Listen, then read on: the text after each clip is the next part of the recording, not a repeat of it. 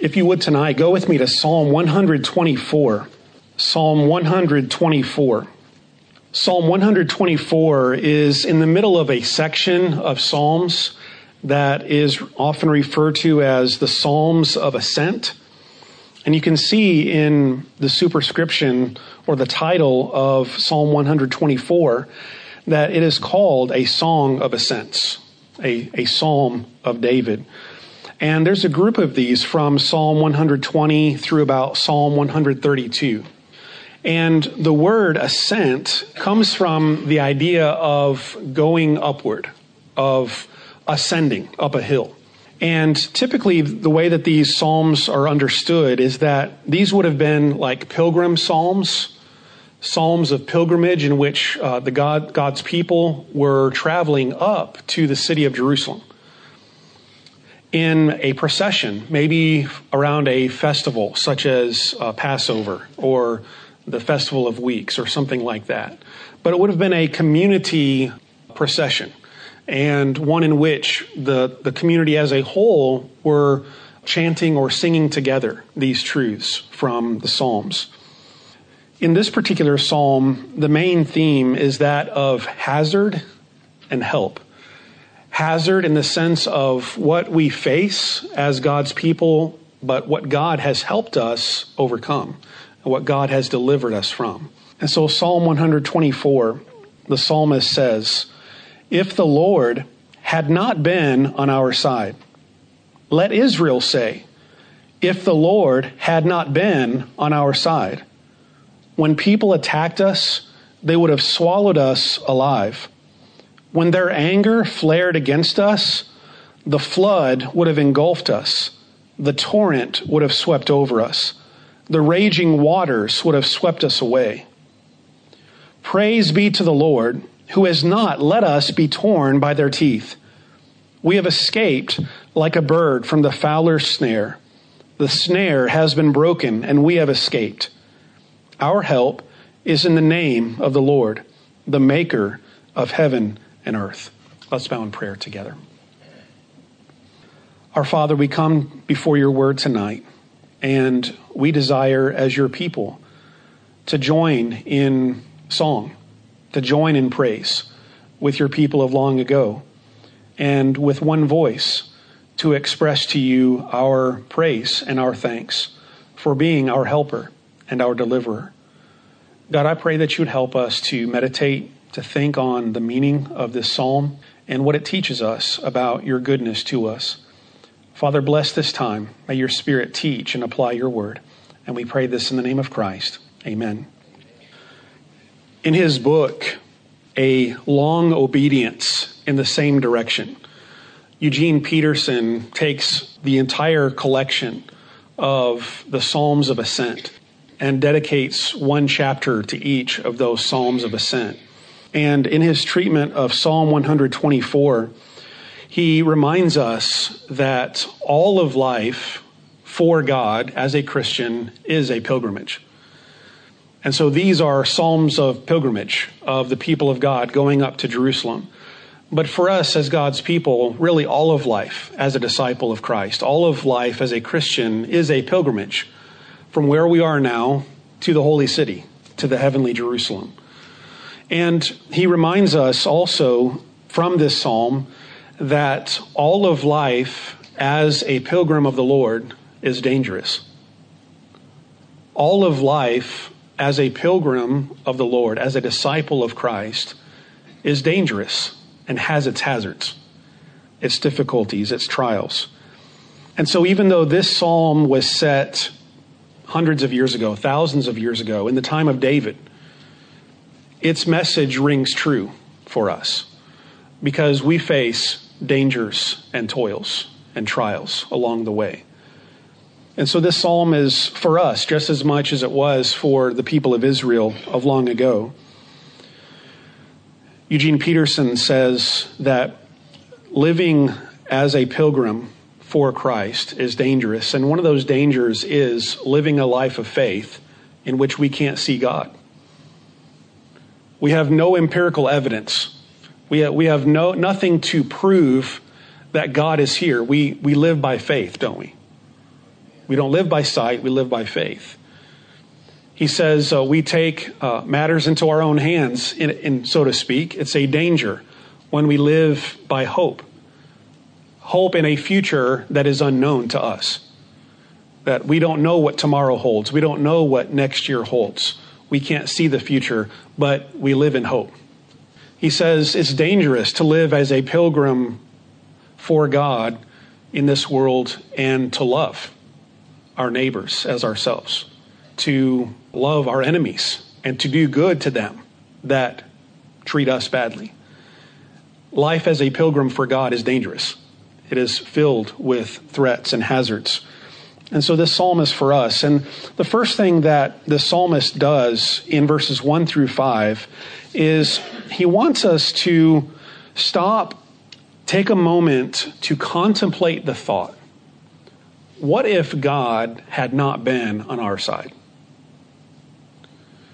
He just wants us to stop and take a moment to contemplate that thought. What if God had not been on our side? Now, don't misunderstand what the psalmist is doing here. The psalmist is not questioning whether God is on their side or not. The psalmist is not doubting God. The psalmist is not doubting God's love for them or God's faithfulness to them or God's care for them. What he is asking us to do in verses 1 and 2 is to think about the other side. To think about God's goodness from the other perspective of if the Lord had not been on our side. That's an amazing thought to consider, isn't it? What if God had not saved us? What if God had not rescued us? What if God were not for us, to use the language of Paul in Romans 8? That's a staggering thought to contemplate. It was a staggering thought for the psalmist, for David, in Psalm 124.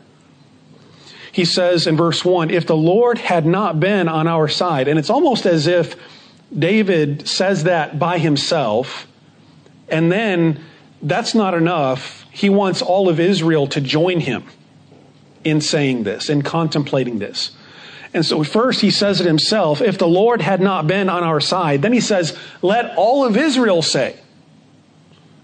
Everyone join in, everyone together, if the Lord had not been on our side. And so it takes emphasis, doesn't it, that he repeats it twice and he asks all of Israel to join in in considering this if the Lord had not been on our side. Why would the psalmist want us to do this? Why would he want us to consider things from the other perspective? I think one reason might be that he doesn't want us to take God's help for granted. He doesn't want us to take God's help for granted and stopping to contemplate and to think about it from the other side, if God had not been on our side, this is what would have happened to us. It helps us to helps us to remember, helps us to to remind ourselves that we should not take God's help for granted. That we should not presume upon God's grace. The psalmist wanted Israel to contemplate what might have been without God in his aid. Don't take God's help for granted. Don't presume upon God's grace. Don't ever think that you somehow are worthy of it. That somehow you deserve God's grace and that it would have inevitably found you anyway. God's grace and his help are not to be assumed or taken for granted. God's help is given by grace and love out of the goodness of his heart. It is not given because it is owed or earned. It should not be expected, but it should be rejoiced in. And so the psalmist, I think, in, in think in asking us to think about it from the other side, he's wanting to make sure that we don't take God's help for granted if the Lord had not been on our side. Here's what would have happened. Without God's help, we would, we would have been defeated. We would have been devoured. he says in verse 3. When the people attacked us, and who is this? Well, if this is David writing this psalm, as the title of the psalm uh, states, some have said, well, maybe this was one of David's troubles that he had with the Philistines and all of David's interactions and battles with the Philistine army. And perhaps that is the case. But it doesn't specify, it just says enemies. When enemies attacked us, if God had not been with us, if God had not been on our side, here's what would have happened they would have devoured us. They would have eaten us alive. Verse 3 they would have swallowed us alive when their anger flared against us. Now, he's talking about human enemies, but the imagery that he uses in verse 3 is that of like a huge dragon that in one gulp just swallows you up and gulp, and you're gone. It's a powerful imagery, isn't it? And so, what the psalmist is looking at here is the possibility of God not being with us. You know what the end result of that would have been? We would have been gone. Swallowed whole, swallowed alive. We would have been devoured. And then he uses another imagery in verse 4. Without God's help, we would be overwhelmed. He uses the imagery of a flood in verse 4. The flood would have engulfed us. The torrent would have swept over us. The raging waters would have swept us away. You can see this imagery from a couple of perspectives. One is just uh, from life in the ancient Near East. In the ancient Near Eastern world, in the land of Palestine, uh, it was a dry place. The ground was usually hard, not a lot of rain there. So when rain came, it moved quickly through some of these wadis and, and valleys and, and little creeks and crevices, following the path that water does, following gravity, right? And when rain, especially in a torrential downpour, would come, there would be people who would find themselves in a flash flood very quickly, and the waters literally engulfing them and washing over them. We can also look at this from the perspective of Exodus, when the people of Israel were trapped up against the Red Sea and the Egyptian army coming up behind them. If God had not been on their side, they would have either been devoured by the enemy behind them, right? Or they would have been engulfed in the waves in front of them. He says, if God had not been on our side, we would have been, we'd have drowned. We'd have been engulfed over our heads in the waters. The raging waters would have swept us away, he says in verse 5. Without God's help, we would have been overwhelmed. Without God's help, we would have been lost, gone forever. We would have been swept away, never to be found again. Who were those Israelites again? I remember them from maybe, you know, I heard up stories about them a long time ago. They used to exist. Without God, we'd have been gone a long time ago, is what the psalmist is saying. So, in verses 1 through 5, take a moment and contemplate. What if God had not been on our side? Think about it from our perspective now. In the year 2019, what would your life be without God? What would your life be without God? What if God had not come into your life and given you his wisdom? What if God had not come into your life and rescued your soul? What if God had not come into your life and given you the presence of his spirit? What if God had not come into your life and given you the fellowship of believers, of brothers and sisters in Christ? What if God had not come into your life and given you the eternal hope that we have in Christ? That's not a pleasant thought, is it? And yet there are many, many people in the world today that that's their, that's their outlook. That's their way of living is there is no God. This life is meaningless. We evolved survival of the fittest. We're here today, we're gone tomorrow, and we're forgotten and buried and returned to dirt, and that's it. And I can't help but think along with Paul that if that's what life is, then we're of all men most miserable. But there is a God. There is a God. There is a Savior. And what he asks us to contemplate in verses 1 through 5, praise God, is not reality. But God has, in fact, been on our side. God has been for us. God has delivered us. He has rescued us. And that's what he wants us to think about in verses 6 through 8. Is he wants us to take a moment to rejoice in the thought our God is for us. So in verses 1 through 5, he wants the people to take a moment to contemplate what if God had not been for us? Now he wants them to take a moment and rejoice in the truth that God is for us.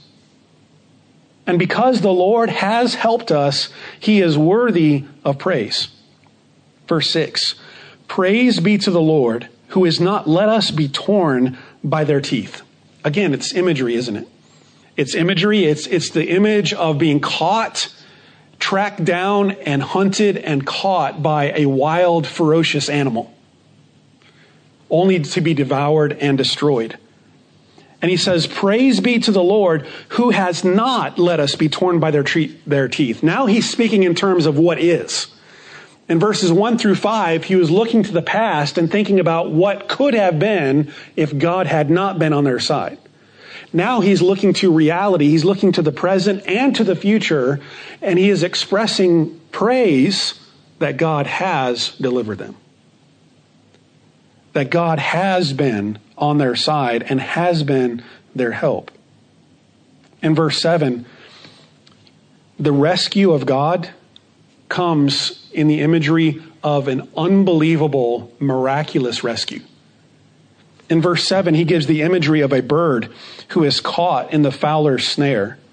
And this is a common imagery in the Old Testament, especially in Psalms and Proverbs and being caught in the snare, a bird being caught in the snare, it's, it's one of the preeminent symbols of danger and, and hazard in all the scriptures.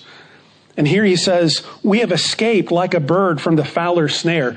In other words, we were caught, we were trapped. Our outlook was doom. And at the, almost as it, at the very last moment, the trap is broken the, the rope is loosed. We are set free. It's an amazing, almost unimaginable, unbelievable deliverance. And you look back at Israel's history, and that's exactly what it was.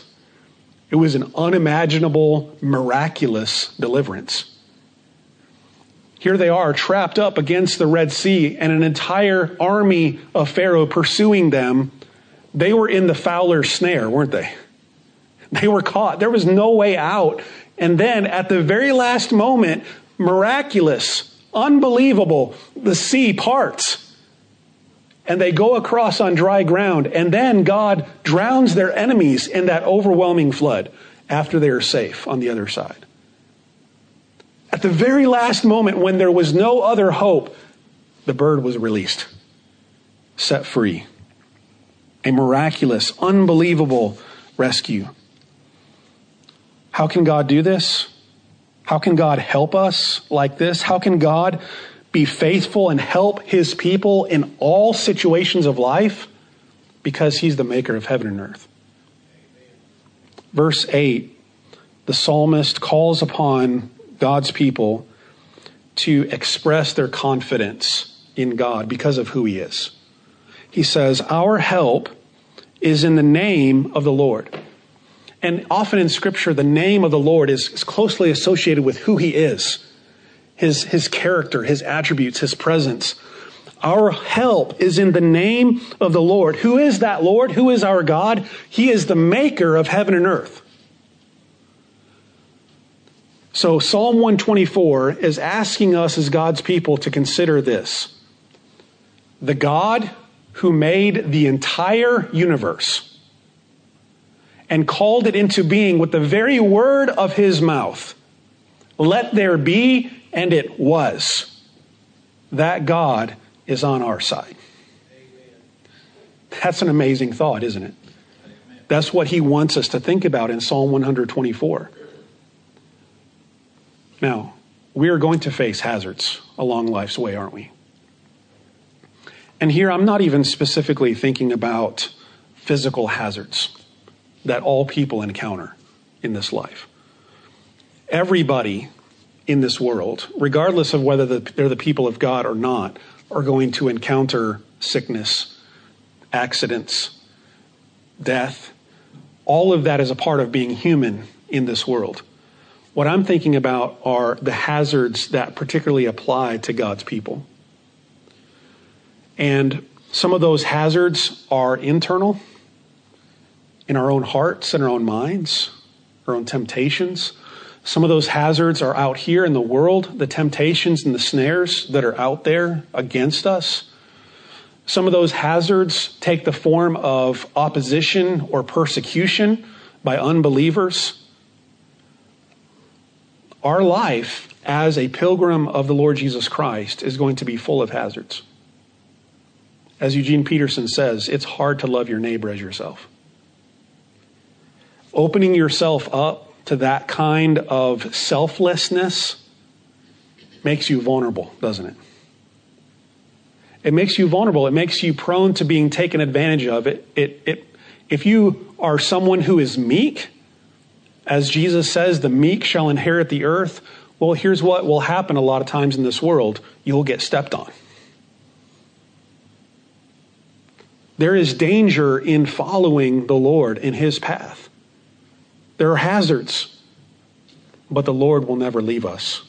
He will never forsake us. And here's the thing about what David is saying here about Israel. It's not that they never went through any hazards.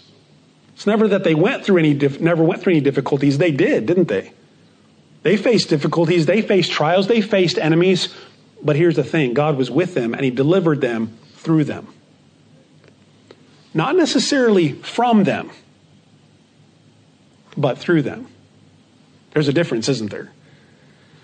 God doesn't say that our life is going to be perfect, no bumps, no curves, no thorns, thistles. Our life is going to be difficult, especially as the people of God. Jesus says, Don't be surprised if the world hates you.